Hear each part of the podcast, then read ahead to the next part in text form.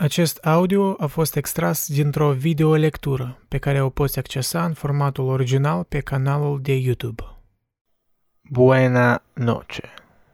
Este ora 1 noaptea și mie mi-a venit o poftă să înregistrez o lectură. De mult n-am făcut asta.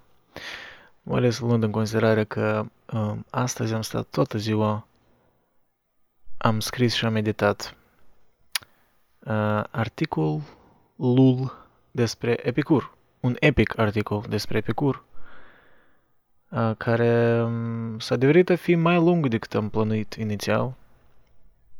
Aparent, Epicur e mai interesant filosof decât îmi părea. Da. Așa că articolul va apărea nu știu când.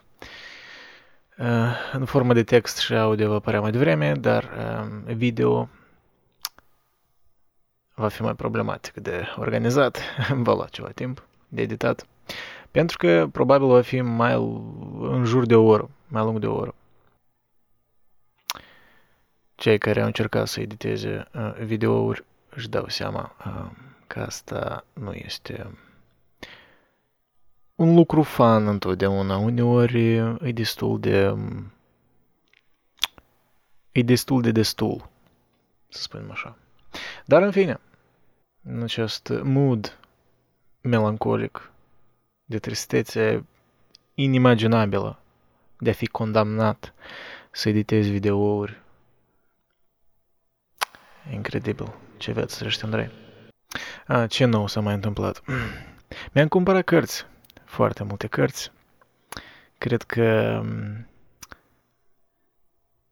dacă luăm în considerare videoul ăla de vreun an în urmă, da? care l-am făcut despre biblioteca mea, cred că s-a adunat de atunci încă vreo 100 de cărți, eu cred cu certitudine. Adică, um, da, probabil am o problemă, nu știu, probabil am o problemă, dar știți cum, fiecare cu adicțiile lor.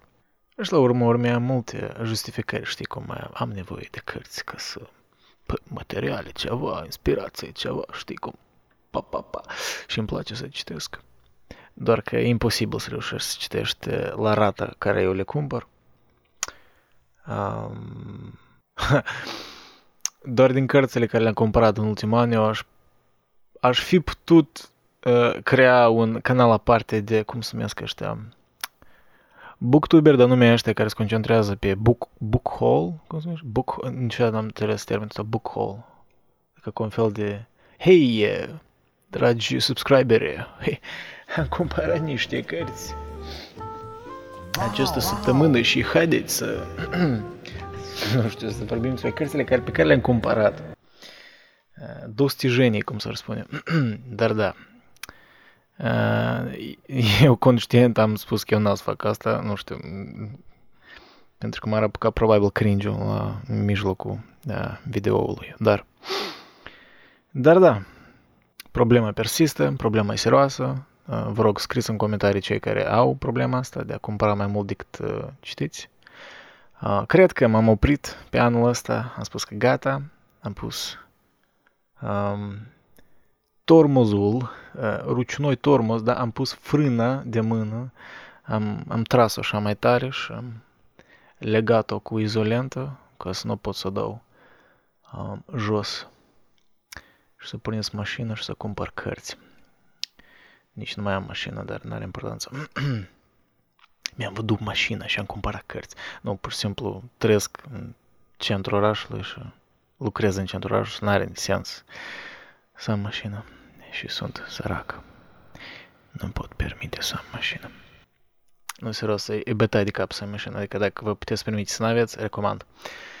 Um, da, fantastic, Andrei, introducere, pur și simplu, totul despre Fernando Pessoa, cum s-ar spune, tot asta e legat, tot asta e, e perfect. Da, cred că, mă rog, știți cum, tot e parte din viață. Că Fernando Pessoa, în cartea Neliniștirii, tot povestește despre momente de astea așa mai, e, mai, de, mai жизненные, cum spun, mă rog, cum spunem noi, cei din Basarabia sau rușii. Și cum probabil, probabil ar trebui să ne ascundem că știm rusa, că e Вот вы меня снимаете, я не могу сказать. Понимаете, не могу сказать. Русские идут домой! Кто не rусский? o leacă awkward, cum s-ar spune. Dar nu e asta, adică limba oricum e interesantă. da. Numai asta nu a ajuns să mă vorbesc despre politică la canalul ăsta, nu. Um, da, deci ne-am oprit noi la pagina... Chiar să văd ce am citit eu. Ce am citit, ce ne-am însemnat. Da, ne-am oprit la pagina 56. La, I guess, eseul numărul 31. Numerotat sub numărul 31. Nu știu dacă e nevoie să ascultați primele două episoade, nu ca și cum aici ceva e um, uh, cronologic în gândurile lui Pessoa. Dar probabil e bine să știți că cartea asta, adică dacă decideți să schipuiți primele două episoade, I don't blame you, o lungi, dar um, da, adică aici îs gândurile lui Pessoa, dar e cumva altă regulă lui, e Bernard, Bernardo Soares, care e o versiune mai tragică, adică un fel de semi-biografică a lui Pessoa, dar sunt niște detalii acolo, mai ales în episodul precedent am, am prins acolo niște momente care Pessoa leacă e, he's a weird guy sometimes, face niște decizii așa creative destul de sadice, aș spune, după părerea mea, dar mă rog, unii ar spune că geniale, dar da, nu vreau să spoileresc pentru că știți cum reclamez episodul 2, recomand. Dar, da, adică pe general e, cum spune aici traducătorul Dinu Flământ, autorul cărții Neliniștiri este omul generic profund rănit de existență. Cam așa. Și deci, cu această introducere total irelevantă, Asta se întâmplă, apropo, când de mult nu fac videouri în care pur și simplu vorbesc liber, cred că parcă pur și simplu e că, e că parcă ne, e, ne avorghi, e, pur și simplu vreau să stau la taclale și să vorbesc cu voi. Um, dar nu e despre asta, noi suntem un canal serios, asumat, noi nu vorbim într iure, totul e scriptat la punct. În genere, toată discuția asta, discuția, monologul ăsta e scriptat, nimic n-a fost improvizat. Dar vă avertizez, disclaimer, că această carte poate să vă facă triști. Poate să vă facă triști. Ori poate să vă confirme tristețea, să vă explice, poate cumva.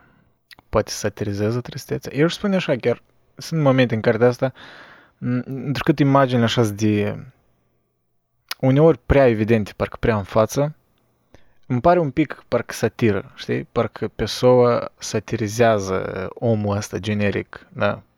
Uh, omul rănit de existență.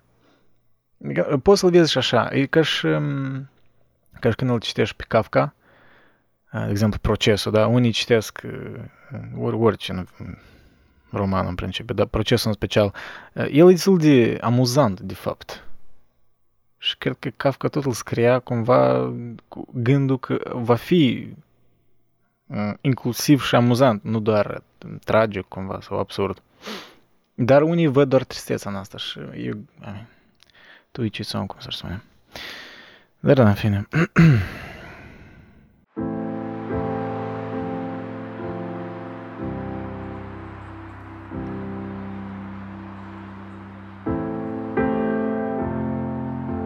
Pendula aflată jos la capul scării, în fundul casei pustii, căci toată lumea doarme, scoate treptat această quadruplă notă limpede a orei 4 de când e noapte. Încă n-am adormit și nici nu sper că am să pot dormi. Chiar dacă nimic nu mi reține atenția, care astfel ar putea să mă împiedice să dorm, chiar dacă nu mă doare nimic, care să-mi alunge odihna, îmi zac tăcerea morțită a trupului meu străin în întunericul devenit și mai stingher la lumina lunatică a felinarilor de afară.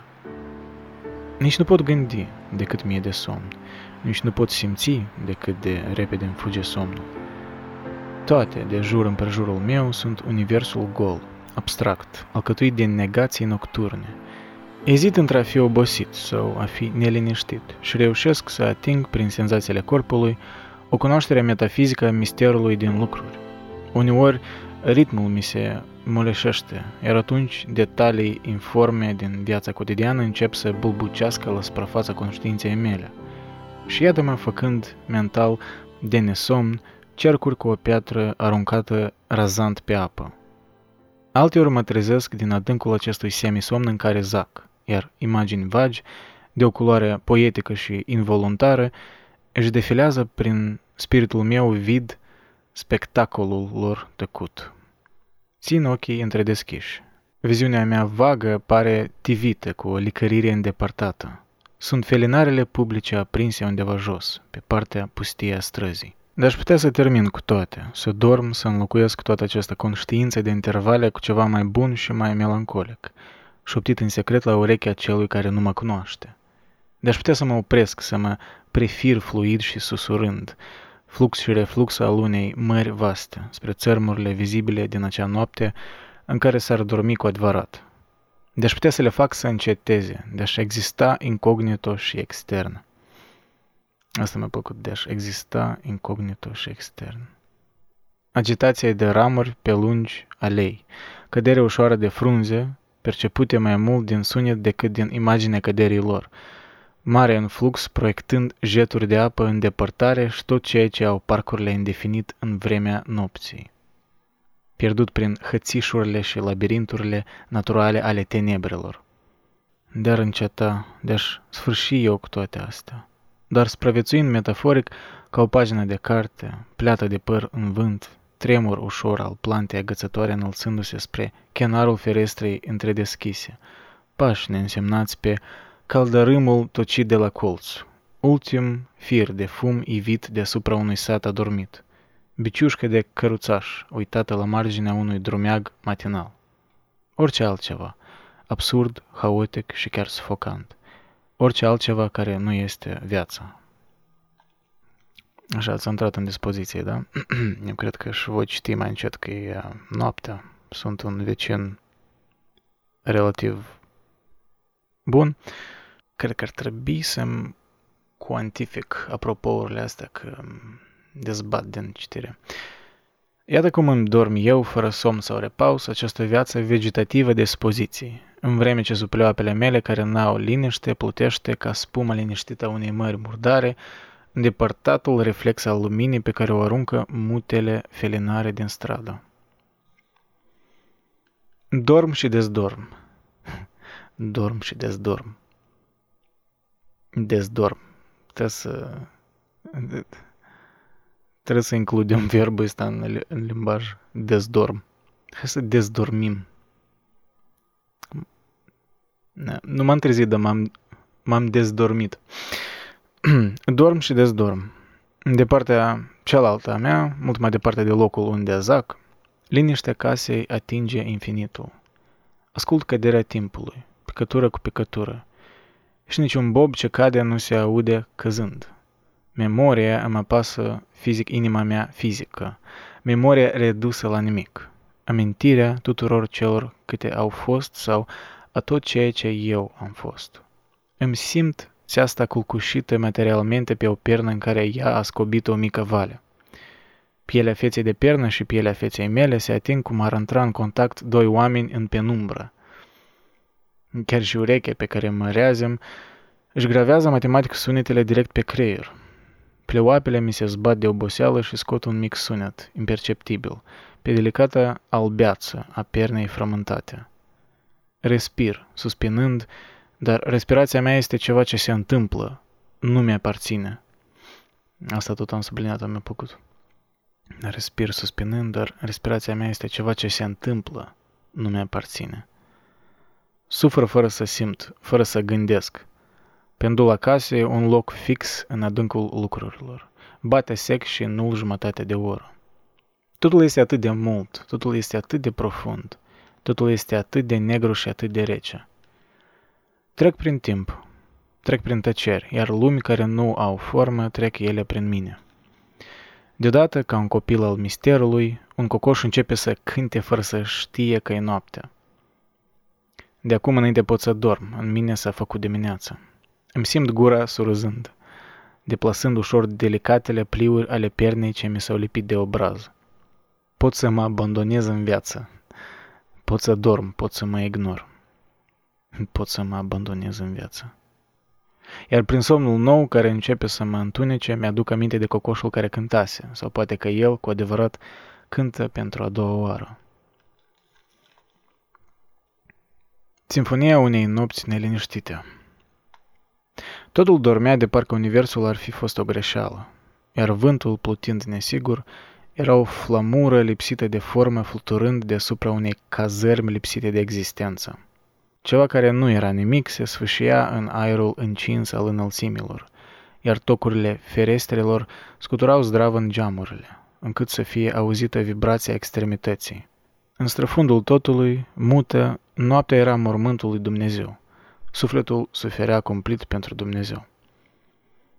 Încă aici mi-a părut um, metafora asta, noaptea era mormântul lui Dumnezeu, parcă prea, nu știu cum, evidentă. Adică, nu știu, nu prea mi-a plăcut, to be honest. Dar unora probabil le-ar fi plăcut asta. Însă deodată, cum o nouă ordine universală a lucrurilor acționa asupra orașului, vântul început să sufle în intervalul dintre vânturi și aveam o idee somnolentă despre enormele frământări ce se desfășurau în înălțimi, după care noaptea se reînchise ca o capcană, iar sentimentul unei imense tihne te îmbia să te gândești cum era dacă dormeai în acest răstimp. În primele zile ale toamnei susite brusc, atunci când înserarea dobândește un aspect de fenomen prematur și avem impresia că acumulăm tot felul de întârzieri în preocupările noastre zilnice, îmi place, chiar și dacă sunt cufundat în munca mea obișnuită, această anticipare a gândului că voi înceta munca pe care o aduce cu sine chiar umbra, fiindcă ea este noapte, iar noapte înseamnă somn, înseamnă acasă la tine și eliberare de toate. Și simplu descris, dar, dar Cred că mulți din noi uh, se găsesc aici. Iar noaptea înseamnă somn, clar, adică un fel, un truism. Uh, înseamnă acasă la tine și eliberare de toate.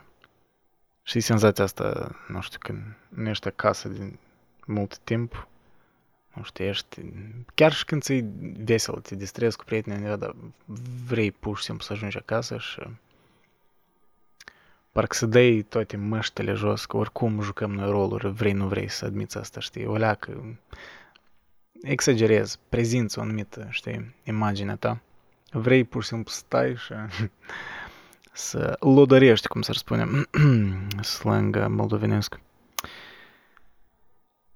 În clipa în care se aprind luminile, în interiorul vastului birou care devine atunci mai puțin întunecat, iar noi rămânem la ore suplimentare, chiar dacă nu am lăsat nicio clipă munca în timpul zilei, simt o absurdă senzație de confort, ca și cum mi-aș aduce aminte de cineva. Și mă simt împăcat cu ceea ce scriu, de parcă m-aș fi apucat să citesc până când încep să simt că mă ia somnul. Suntem cu toții sclavii circumstanțelor exterioare, o frumoasă zi însorită ne dă senzația că deschide în fața ochilor noștri vaste câmpii chiar în mijlocul unei cafenele de cartier. Iar de îndată ce o umbră se rătăcește peste câmp, intrăm în interior și căutăm un biet adăpost în casa lipsită de uși, care suntem noi înșine. Iar sosirea serei, invadând chiar lucrurile care încă aparțin zilei, ca un evantai ce se deschide cu multă lentoare, îi procură o bucurie intimei presimțiri ce știe că urmează vremea odihnei. Ce paragraf fain. Mi-a plăcut mult, chiar am subliniat aici destul de mult, văd că... Așa, în momentul ăsta, iar sosirea serii invadând chiar lucrurile care încă aparțin zilei, mi-am notat o amintire că să vă arăt, mi-a amintit în momentul ăsta de introducerea la o poveste scurtă a lui James Joyce, că cum citesc Dublin, Dubliners, da, lui oamenii din Dublin, nici nu știu cum să, să traducem. O colecție de povești scurte, una din cărțile lui timpurii, chiar mai că e prima carte publicată. Păi are aici o poveste, uh, Evelyn. Evelyn, Evelyn. Unde începe similar cu chestia asta cu invadarea. Așa o propoziție, nu știu, mă, m-a frapat cât de... ce imagine creează, adică cât de fain, adică cât de bine scrie Joyce. Uh, da, introducerea la Evelyn. She sat at the window watching the evening invade the avenue. Her head was leaned against the window curtains, and in her nostrils was the odor of dusty cretonne. She was tired. Dar nu mi prima propoziție asta. She sat at the window watching the evening invade the avenue. Și imagine faină. Stătea la fereastră și privea cum seara invada strada. Și, nu știu, trebuie să-ți trebuie să ai parcă o intuiție de asta. Adică după ce o spui, parcă spune așa, îți pare așa de evident imaginea asta, da? Dar mie nu, nu era să-mi vină în cap că așa imagine parcă simplă, dar parcă creează așa un, o acțiune care e continuu, parcă și magic cumva. Joyce, man, el scrie tare bine, apropo. Eu sunt în faza de Joyce acum, cred că încă n-am, uh, n-am avut curajul să citesc ca lumea Ulise, Ulises, da? Dar o să-l citesc și cred că, presupun, aș vrea să fac un fel de video eu despre el, nu știu, o să văd. Dar am citit niște părți din el și deja mă, mă intrigă, să spunem așa, e o carte tare um, enigmatică, nici nu știu, confuză, multe epitete le s-a, multe epitete i s-au atribuit acestei cărți, da, Ulises. Dar, la sigur, merită atenția, cred că. Da, am impresia că e un fel de love or hate, adică ori urăști cartea aia, ori îți crezi că e cea mai genială. da, în fine. Da, deci chestia așa cum și sat at the window and watch the evening invade the, the avenue. Mi-am amintit un pic și abzațul ăsta de la pasajul ăsta de la PSO. Susirea serii, iar susirea serii invadând chiar lucrurile care încă aparțin zilei. Chiar similar, parcă, parcă unul la altul s-a inspirat. Însă toate acestea nu stânjenesc munca, mai degrabă o stimulează. La drept vorbind, nici nu se mai poate spune că muncim. Ne distrăm cu corvada la care suntem condamnați. Și iată că pe întinsa foaie de hârtie liniată a destinului meu de om cu socotelele, casa bătrână a mătușilor mele de altă dată, bine izolată de restul lumii, găzduiește somnolenta oră a ceaiului. Speaking of which, ah, puține lucruri sunt așa de faine ca un ceai. Recomand. Găzduiește somnolentă ori a ceaiului, iar lampa cu petrol a copilăriei mele pierdute, ce lăsa un cerc de lumină doar pe vechea față de masă, îmi alungă în umbră chipul colegului meu Moreira, cel pe care acum îl scaldă o întunecată electricitate undeva la o distanță aflată infinit departe față de mine. Este, adu- este adus ceaiul. Îl purta un servitor mai bătrân ca mătușile mele, cu un rest de somn în el și cu un răbdător aer morocănos impregnat de gingășia unei vechi vasalități. Tot asta am subliniat, mi-a plăcut. Iar eu scriu fără să mă înșel un cuvânt sau fac niște socotele peste tot parcursul trecutului meu mort. Mă reabsorb, mă pierd în mine, uit de mine însumi grația celor îndepărtate seri, încă necontaminate de corvezi și de restul lumii, virgine de mister și viitor. E atât de delicată senzația care mă îndepărtează de debite și credite, încât dacă din întâmplare mi se adresează o întrebare, Răspund cu gingășie. Parcă aș fi fost golit de tot. Sau aș fi cineva redus la mașina de scris pe care o port mereu cu mine, larg deschisă mașină portabilă a întregii mele ființe. Nu mă șochează faptul că sunt întrerupt din visurile mele. La cât de suave sunt ele, pot continua să le visez chiar și în dărătul vorbitului, în dărătul scrisului, al răspunsurilor și chiar al întregii pălăvrăgele iar prin străvezimea tuturor acestora, momentul pierdut al orei de ceai i-a sfârșit și urmează să fie închis biroul. Mă ridic de pe catastiful închis cu gesturi lente, ochii obosiți de lacrimele pe care nu le-am plâns și, în vălmășagul de impresii confuze, sufăr că odată cu închiderea biroului și visul meu se închide.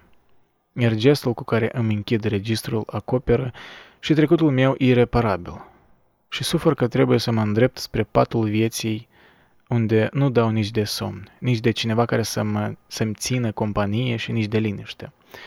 în fluxul și refluxul conștiinței mele amestecate, ca o maree peste altă maree în sânul nopții negre, la capătul tuturor destinilor de dor și dezolare. Dacă uh, erați curios ce înseamnă maree, că eu tot am căutat, maree, mișcare oscilatorie zilnică și alternativă de înaintare sau de retragere de la țărm a apelor, mărilor și oceanelor, datorită atracției lunii și a soarelui. Iată așa, you live and you learn. Ați învățat ceva nou, ceva productiv. Cum la voi viața? Hm? Hai să avem un chat, să ne imaginăm că vorbim unii cu alții. Mm, că avem, cum acolo se numește asta, parasocial relationship. Adică Într-adevăr, este, este ceva asta, alea că e creepy, to be honest. Adică, spre spunem cum ascultați, nu știu, de multe ori, ascult, ați ascultat multe podcasturi, voi știți mai multe despre mine, despre cum gândesc, decât eu știu despre voi și voi vă imaginați că parcă eu vă cunosc pe voi cumva, știi, excrează o iluzie de prietenie.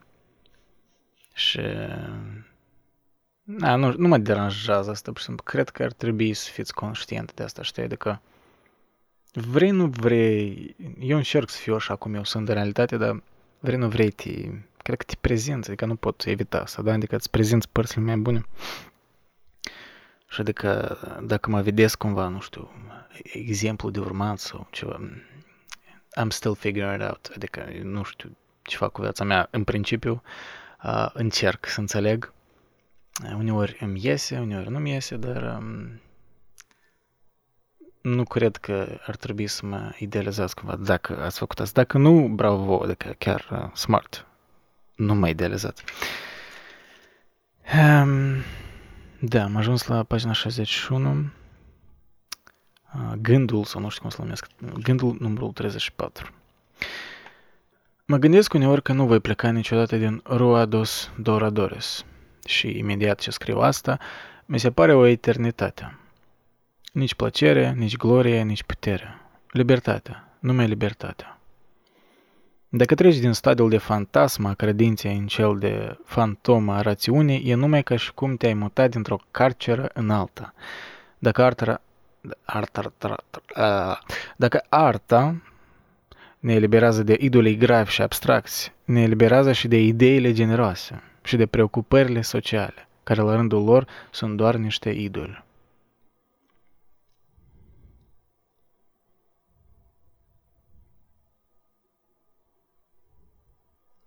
Asta ne, ne amintește de mm, ideea lui Nietzsche despre mm, realități lăuntrice, da? Spiritul, voința, chestiile astea așa parcă mai, mai creștine.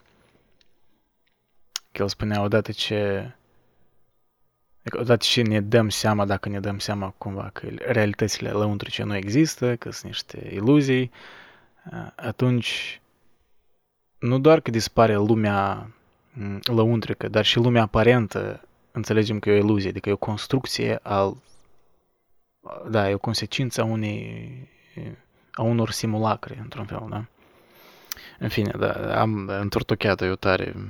Puteam să o explic mai simplu, dar în fine, e ca și cum odată ce ne dăm seama că niște realități sunt false, atunci și falsurile, care credem că sunt falsuri, nu, fac. What the fuck are you talking about? Nu, nu, nu. E, e legat de lumea aparentă. Da, adică... Uh, ok, I give up. I give up. Nu o să vă explic. O să vă las cu un mister. Eu, um, este greu uneori să te exprimi la ora 1 jumătate. Asta e o scuză care acum am creat-o pe loc. Că gen, hei, e din cauza timpului. Nu. La mine, pur și simplu, creierul câteodată nu lucrează și asta e ok. Uneori, pur și simplu, trebuie să bei ceai și să nu te dărghești. Dărghești. Cum spunea marele filosof, numele căruia nu o să-l pronunț. Dar da, cu chestia care nici eu spus cu lumea aparentă și lumea lăuntrică, cum adică ne dăm seama după ce ne distrăm niște iluzii că și lumea aparentă de fapt, nu-i ceea ce credem noi. Uh, dacă vreți să uh, auziți gândurile mele mai uh, coerente, vă recomand să ascultați um, video să ascultați video, să, da, să, um, să priviți video uh, cum să originea postmodernismului mai scurt, aia cu Seneca Wittgenstein Nietzsche, care am făcut-o mai recent, vreo lună urmă. Acolo la început eu explic chestia asta. Tangența, Andrei. Deci da, dacă arta ne eliberează de idolii gravi și abstracți, ne eliberează și de ideile generoase și de preocupările sociale, care la rândul lor sunt doar niște idoli.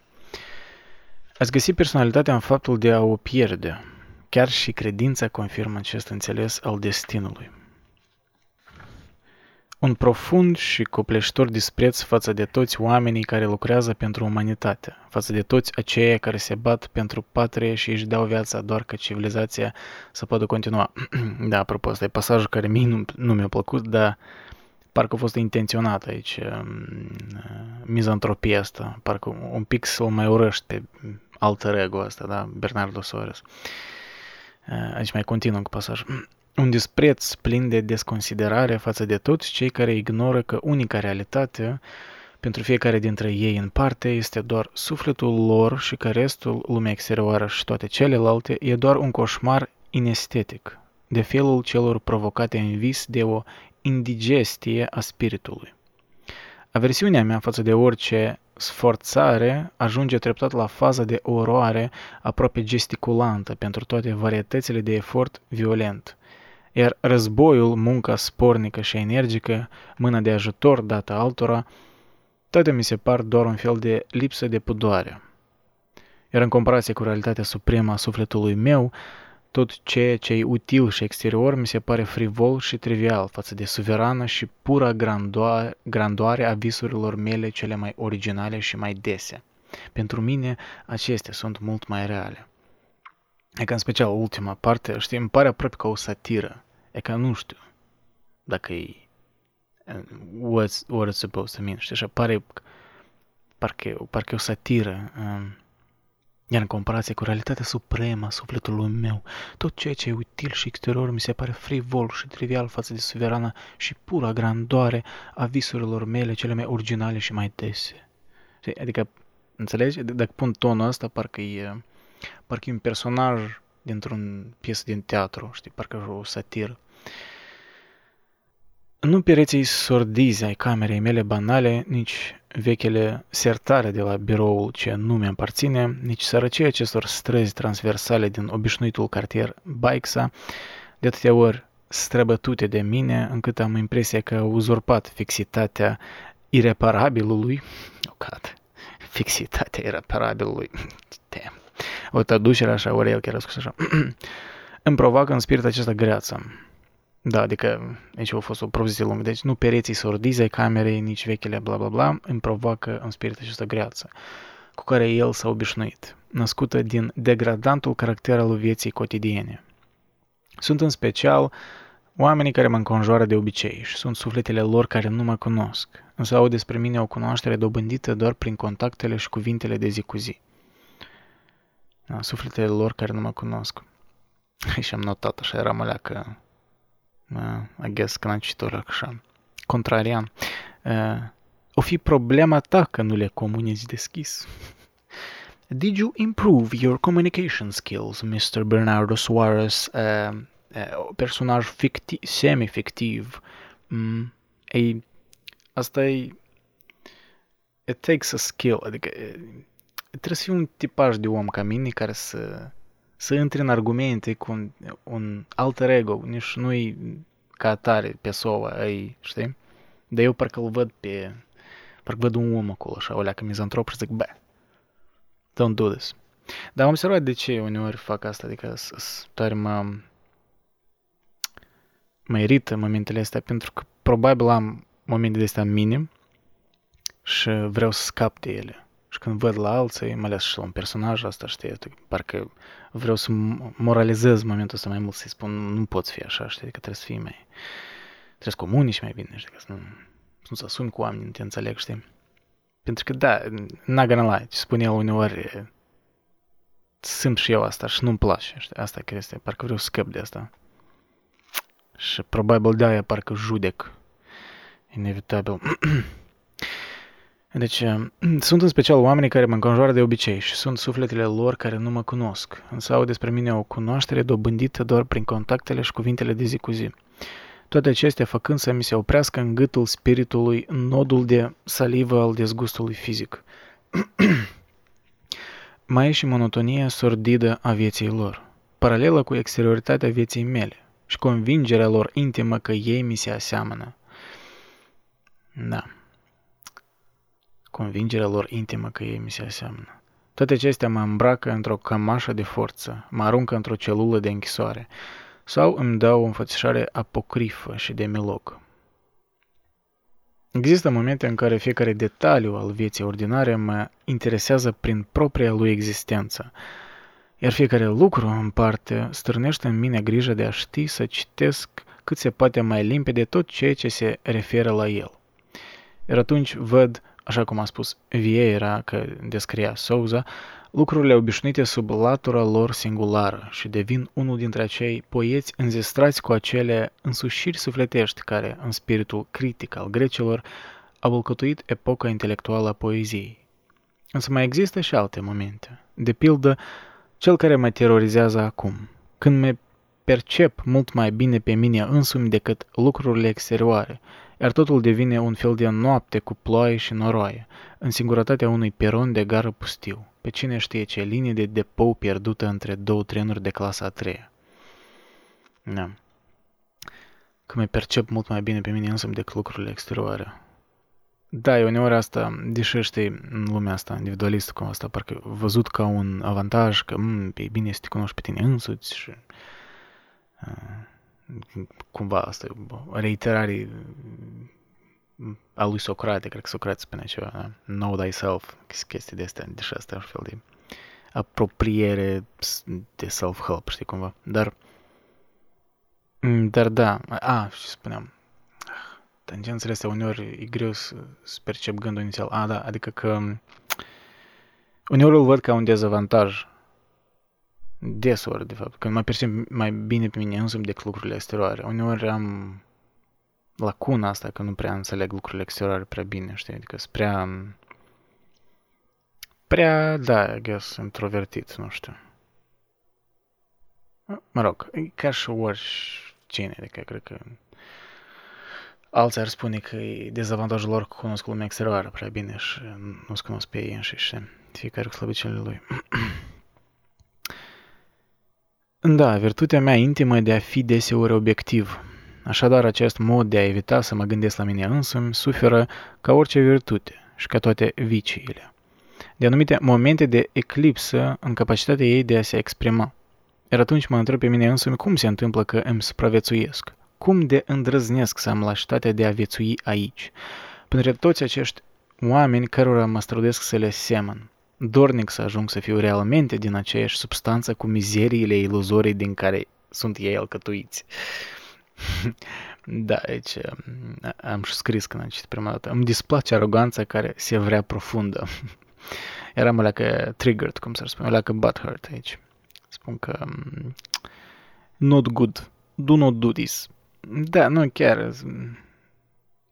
Mm, mizantropia asta mă, mă respinge, știi?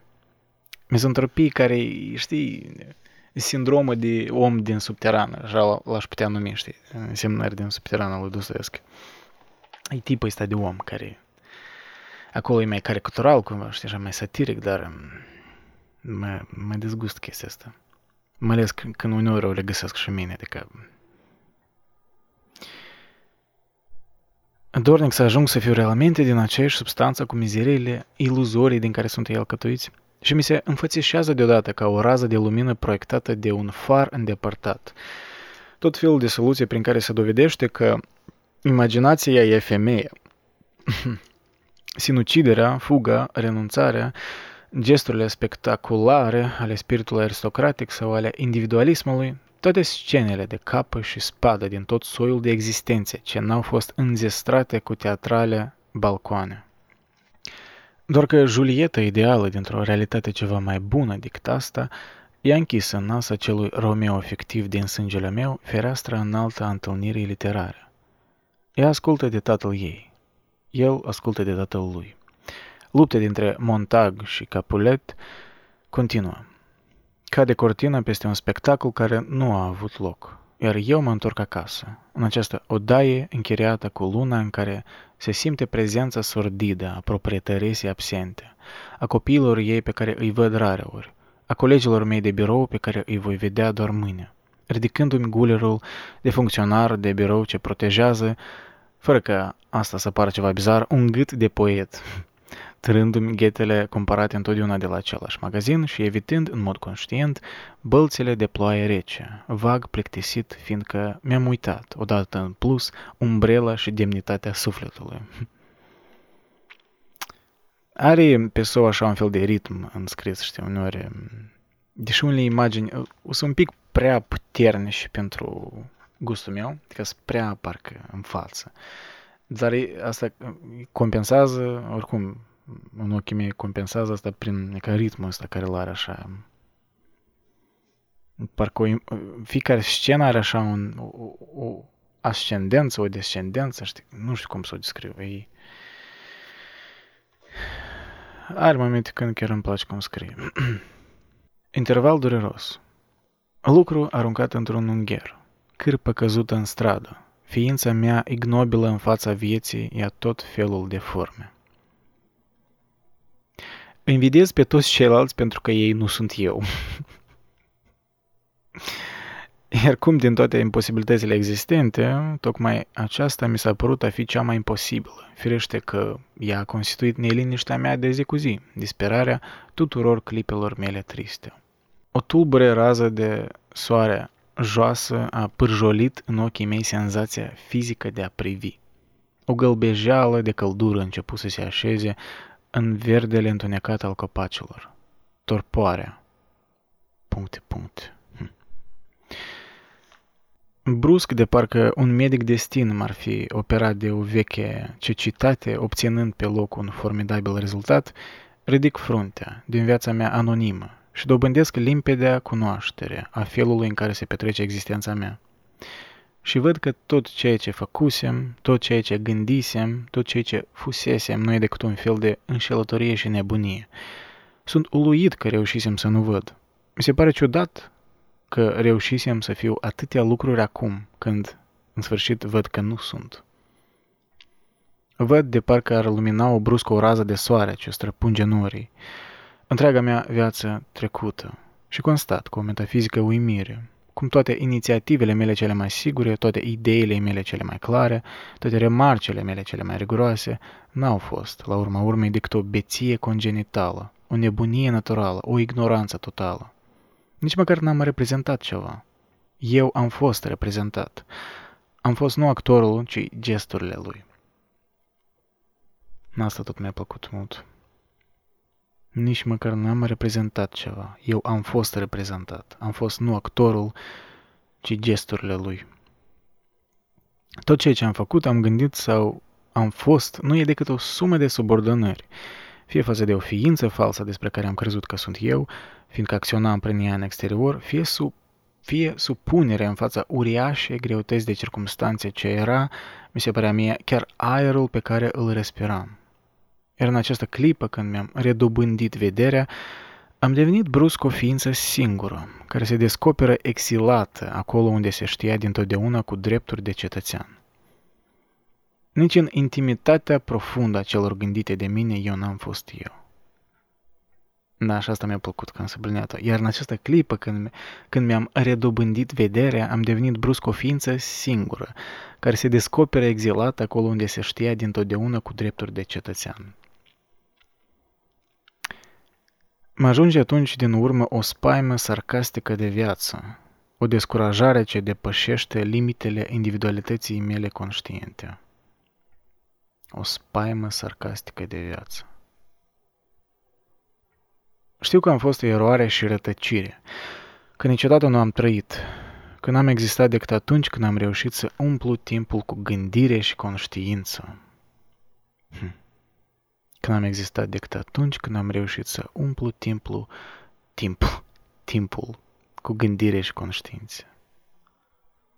Să umpli timpul cu gândire și conștiință. Iar percepția pe care o am despre mine este cea a unui om tocmai trezit dintr-un somn agitat de vise reale, sau a unui om pe care un cutremur l-a eliberat din penumbra carcerei sale cu care se obișnuise. Un om tocmai trezit dintr-un somn agitat de vise reale. Fain. Și simt cum mă apasă. Da, realmente cum mă apasă, ca o condamnare la cunoaștere, această noțiune brusc revelată a individualității mele veritabile, cea care și-a petrecut vremea călătorind somnolent între ceea ce simte și ceea ce vede. Este extrem de greu să descrii ceea ce simți atunci când simți cu adevărat că existi și simți că sufletul este o entitate reală, încât nu știi cu ce fel de cuvinte omenești ai putea să-l definești. Nu-mi dau seama dacă am febră, așa cum simt, dacă am încetat să mai am acea febră de om care își doarme viața. febră de om care își doarme viața. Febră de om care își doarme viața. Da, repet, sunt ca un călător trezit brusc într-un oraș străin, fără să știe cum a ajuns acolo. Și mă gândesc la cazul unor oameni care își pierd memoria și devin cu totul alte persoane pentru multă vreme. Am fost și eu multă vreme un altul, încă de la naștere și de când am devenit conștient. Și dacă acum mă trezesc la mijlocul unui pod, aplicat deasupra fluviului, știind că există într-un fel mult mai sigur decât în toate ipostazele în care am existat până acum. Însă orașul mi-e necunoscut. Străzile sunt pentru mine toate noi, iar răul din mine e fără leac. Așadar aștept, a plecat peste marginea podului, aștept să-mi treacă adevărul, ca să redevin nul și efectiv, inteligent și natural. Aștept ca să-mi treacă adevărul. N-a durat decât o clipă. Totul a trecut. Zăresc din nou mobilele care mă înconjoară. Desenele vechiului tapet de pe pereți. Soarele străbătând printre jaluzelele prăfuite. Văzusem o clipă adevărul. Am reușit pentru un moment, cu ajutorul conștiinței, să fiu ceea ce oamenii mari reușesc cu ajutorul vieții. Evoc actele și cuvintele lor și mă întreb dacă n-au fost și ei, la rândul lor, tentați în chip victorios de demonul realității. A nu ști de tine înseamnă a trăi. A nu ști mare lucru despre tine însuți înseamnă a gândi. A afla ceva despre tine, subit, ca în această clipă lustrală, înseamnă dobândi brusc noțiunea monadei intime, a cuvântului magic din suflet. Însă această străfulgerare subită arde totul, consumă totul, ne lasă goi și goliți, chiar și de noi înșine. A durat doar o clipă, m-am văzut, după care nici n-aș putea spune ce anume am fost. La urma urmei, mi-e somn, întrucât nu-mi dau seama bine de ce. Cred că sensul tuturor acestora este să dorme. Uneori mă simt atins, nu știu de ce, de o presimțire a morții. Fie că e vorba de o durere indefinită, ce nu se materializează în durere și tinde astfel spre un sfârșit spiritual, fie că este o oboseală ce necesită un somn atât de profund încât nu s-ar îndestula cu simplul fapt de a dormi. Sigur este că am impresia de a fi devenit un bolnav a cărui stare se agravează și care, în ultima clipă, își desface fără violență și regrete pumnii slăbiți cu care strângea cuvertura. Mă întreb atunci, ce înseamnă lucrul căruia îi spunem moarte? Nu vreau să spun misterul morții, pe care nu-l pătrund, ci senzația fizică de a înceta să mai trăiești. Oamenii în general se tem de moarte, dar la modul incert. Omul normal se bate bine în luptă. Omul normal, bătrân sau bolnav, rareori privește îngrozit abisul nimicului pe care el îl atribuie acestui abis. Toate acestea înseamnă lipsă de imaginație. Și este la fel de nedemn să crezi că moartea ar fi un vis. De ce să fie vis dacă nu înseamnă deloc somnului? Esența somnului vine din faptul că te trezești din el, în timp ce din moarte s-ar părea că nimeni nu se trezește. Iar dacă moartea seamănă cu somnul, ar trebui să avem noțiunea că ne putem trezi din ea. Ori nici un om normal nu își imaginează așa ceva. Își imaginează moartea proprie ca pe un somn din care nu se mai trezește, ceea ce nu spune nimic. Moartea, spun eu, nu seamănă cu somnul, căci în somn ești viu și adormit. Yeah, I get it, we get it, dude. de ce trepeți? și mă întreb cum de putem compara moartea cu orice altceva, neavând nici experiența morții, nici pe cea unui lucru cu care ea ar putea fi comparată. da, aici eu um, recent că m-am reîntors la pasajul ăsta, mi-am pus o notiță să, să vă arăt comparația cu Epicur, pentru că ce crede Epicur despre moarte e tare similar. Um, cum să găsesc? mm, deci, opa, să vă citesc o parte din articol care îl scriu acum. O astfel de disoluție a ființei umane înseamnă că entitatea care suntem încetează să mai existe atunci când murim și, prin urmare, nu există nimeni căruia să îi se întâmple să fie mort. Atâta timp cât existăm, moartea nu este, iar când moartea este, noi nu suntem. Și nici nu există cineva căruia să îi se întâmple acele terori cu care atât de multe religii îi amenință pe oameni după moarte. Și asta e cumva o parafrazare a ceea ce spune Epicur. Și aici de fapt e ca o citat direct. Moartea nu este un eveniment al vieții. Moartea nu se trăiește spune Epicur. Și oricine înțelege acest adevăr, în adâncul sufletului său, este eliberat de frica de moarte. Cel puțin așa credea el, da? Da. Moartea nu este un eveniment al vieții, moartea nu se trăiește. Da. Mie, când văd un mort, moartea mi apare ca o plecare. Un cadavru îmi dă impresia unui costum de care te debarasezi. Hm. Cineva a plecat fără să simtă nevoia să ia cu el singurul costum pe care îl îmbracă. Că asta chiar e fain scris. Nu știu de ce mi-amintește de ceva Cioran ar fi spus. Adică, mă rog, Cioran a spus multe despre morți și despre, cred că, mormântări și chestii astea. Ceva, are multe alegorii cu sicriu, cu... Dar dacă, dacă ai scoate citatul ăsta și mi-ai spune zghicesc cine a scris asta, aș fi spus Cioran.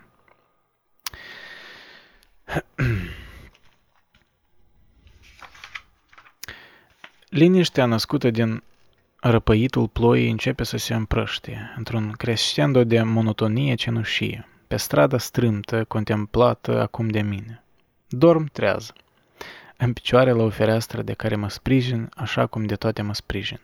Caut să pricep ce fel de senzație mă încearcă în fața acestei deșirate căderi de apă obscur-luminoasă, ce se scurge de pe înălțimea unor fațade murdare și, de asemenea, pe geamurile unor ferestre larg deschise. Și nu știu ce simt, nu știu nici ce aș vrea să simt, nu știu nici ce gândesc și nici cine sunt. Toată mărăciunea întârziată a vieții mele se dezbracă, sub ochii mei goliți de orice senzație, de straiele acelei bucurii naturale pe care le folosește în împrejurările prelungite de zi cu zi. Și constat că ori de câte ori sunt vesel și ori de câte ori sunt mulțumit, rămân întotdeauna trist. Iar cel care în mine face această constatare se situează undeva în spatele meu, părând că se sprijină de trupul meu cel sprijinit de fereastru, sau că privește peste umerii mei sau chiar pe deasupra capului meu cu ochi și mai intim decât ochii mei. Căderea acestei ploi lenești, ai zice că ușor ondulată, ce gravează în filigran aerul stătut și înăbușitor. Ce imagine faină! Prezența asta parcă a unei ființe, parcă care nu e om. Ne amintește de Murakami un pic. A lăsat baltă toate îndatoririle, chiar și pe cele de nimeni cerute. A repudia toate căminele, chiar și pe cele care n-au fost ale tale. A trăi din resturile unor lucruri confuze, drapat în purpura amplă a demenței și în dantelele false ale unor regești reverii. A fi ceva care nu simte apasarea ploii de afară, nici durerea vacuității intime. A rătăci ușurat de simțire și gânduri, senzația debarasată de sine însăși, pe tot felul de drumuri ce înconjoară munții. prin văi tiranizate de pante abrupte, ascuns departe și adânc și fatal. A te pierde în peisaje care seamănă cu tablourile, a înceta să mai fii risipă de depărtări și culori. O ușoară pală de vânt pe care nu o pot simți, îndărătul ferestrei deșiră în denivelări aeriene căderea rectilinie a ploii. Undeva se luminează o parte de cer pe care nu o zăresc. Îmi dau seama de asta doar fiindcă îndărătul geamurilor, numai pe jumătate curate de pe partea cealaltă a străzii, întrezăresc deja vag în interior calendarul de pe un perete, pe care nu-l puteam zări mai adineauri. Uit totul. Nu văd nimic. Nu mă gândesc la nimic. Ploaia stă, iar în urma ei rămâne, pentru o clipă, o pulbere de diamante minuscule, ca și cum din înaltul cerului cineva ar fi scuturat albastru firmiturile de pe o uriașă față de masă. Se simte că o parte a cerului s-a deschis. Îndărătul ferestrei de peste drum începe să se distingă mai bine și calendarul. E ilustrat cu un chip de femeie. Restul e ușor de ghicit, fiindcă îl recunosc, iar publicitatea e pentru pasta de dinți cea mai cunoscută. Oare la ce mă gândeam înainte să mă pierd rătăcind cu privirea? Nu-mi dau seama. Voință, efort, viață? Că năpădit de o mare invazie de lumină, se simte că cerul a devenit aproape în întregime albastru. Dar nu-mi găsesc liniștea. Ah. Și nici n-am să o găsesc vreodată. În adâncul sufletului meu, acest vechi puț din fundul grădinii de la un conac ce a fost vândut, amintire din copilărie îngropată sub colb, în podul unei case străine. Nu-mi găsesc liniștea. Vai de mine! Și nici măcar nu doresc să o găsesc. Hm. Nu-mi găsesc liniște și nici măcar nu doresc să o găsesc. Da, e... Familiaritatea tristeții, cum am scris aici inițial. Nu pot înțelege altfel decât ca pe un soi de lipsă de curățenie corporală această permanentă inerție în care îmi zac previzibilă și monotona mea viață, rămasă ca praful și murdărie depuse pe suprafața veșnicei neschimbări. Tot așa cum ne spălăm trupul, ar trebui să ne spălăm și destinul, să schimbăm viața cum ne împrospătăm lenjerie, și nu doar ca să ne menținem în viață, ca atunci când mâncăm sau dormim ci în virtutea unui respect al cuiva din afară față de noi încine, căruia îi spunem tocmai curățenie. Ce fain. Există numeroși oameni la care lipsa curățeniei nu vine din lipsa de voință, ci din nepasarea inteligenței care dă din umeri. Excuses. Jordan Peterson își ar apărea acum și ar spune Clean your room! You gotta clean your room before you criticize the world. După cum numeroși sunt și cei a căror viață egală și ștearsă nu provine din faptul că ei și-ar fi dorit-o astfel, nici din resemnarea naturală în fața unei vieți pe care ei n-au vrut-o, ci din slăbirea înțelegerii lor față de ei înșiși, dintr-o ironie automată a cunoașterii. Ironie automată a cunoașterii. Hmm. Mă regăsesc în asta.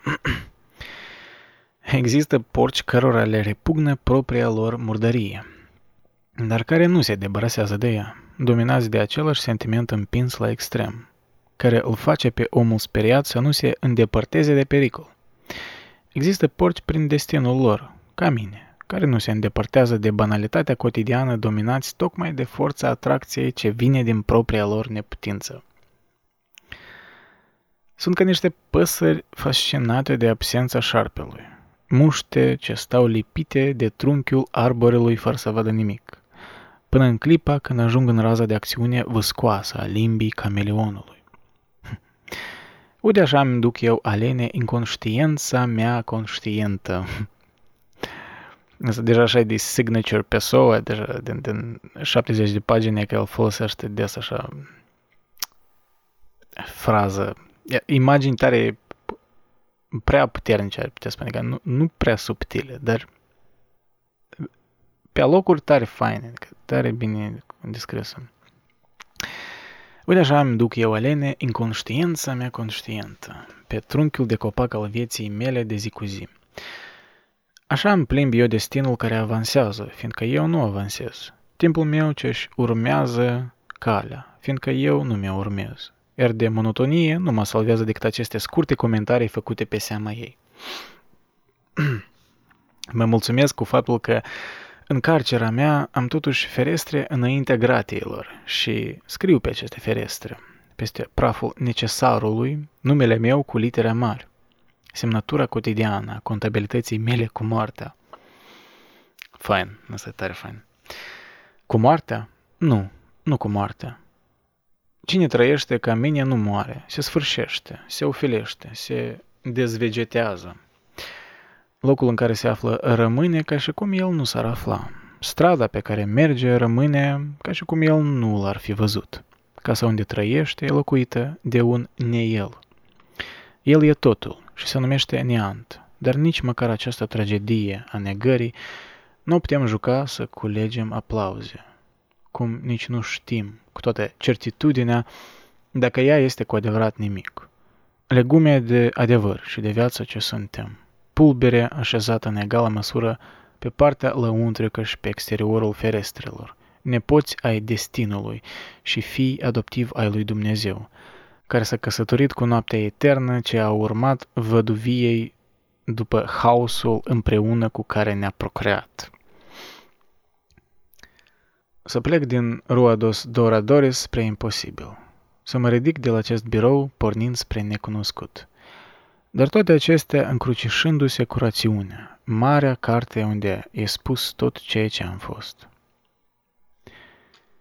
Există o anumită oboseală a inteligenței abstracte și e cea mai cumplită dintre toate. Nu e apăsătoare ca oboseala fizică a trupului și nici nu ne tulbură ca oboseala emoției. E o greutate de conștiință a lumii, un fel de a nu mai putea să respiri cu sufletul. Iar atunci, asemeni norilor împinși de vânt, toate ideile pe care s-a întemeiat viața noastră, toate ambițiile, toate țelurile nobile în care ne-am pus speranța că o pot continua să deșiră, se risipesc și dispar. Cenușă înghețită de ceață, zdrențe din ceva ce niciodată n-a existat și n-ar putea să existe.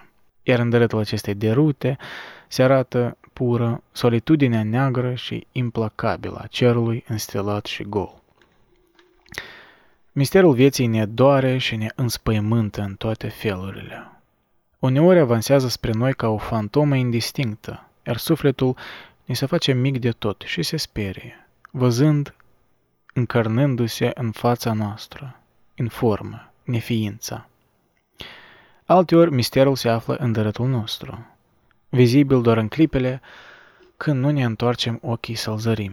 Și e tot adevărul despre oroarea profundă pe care o reprezintă imposibilitatea de a-L cunoaște.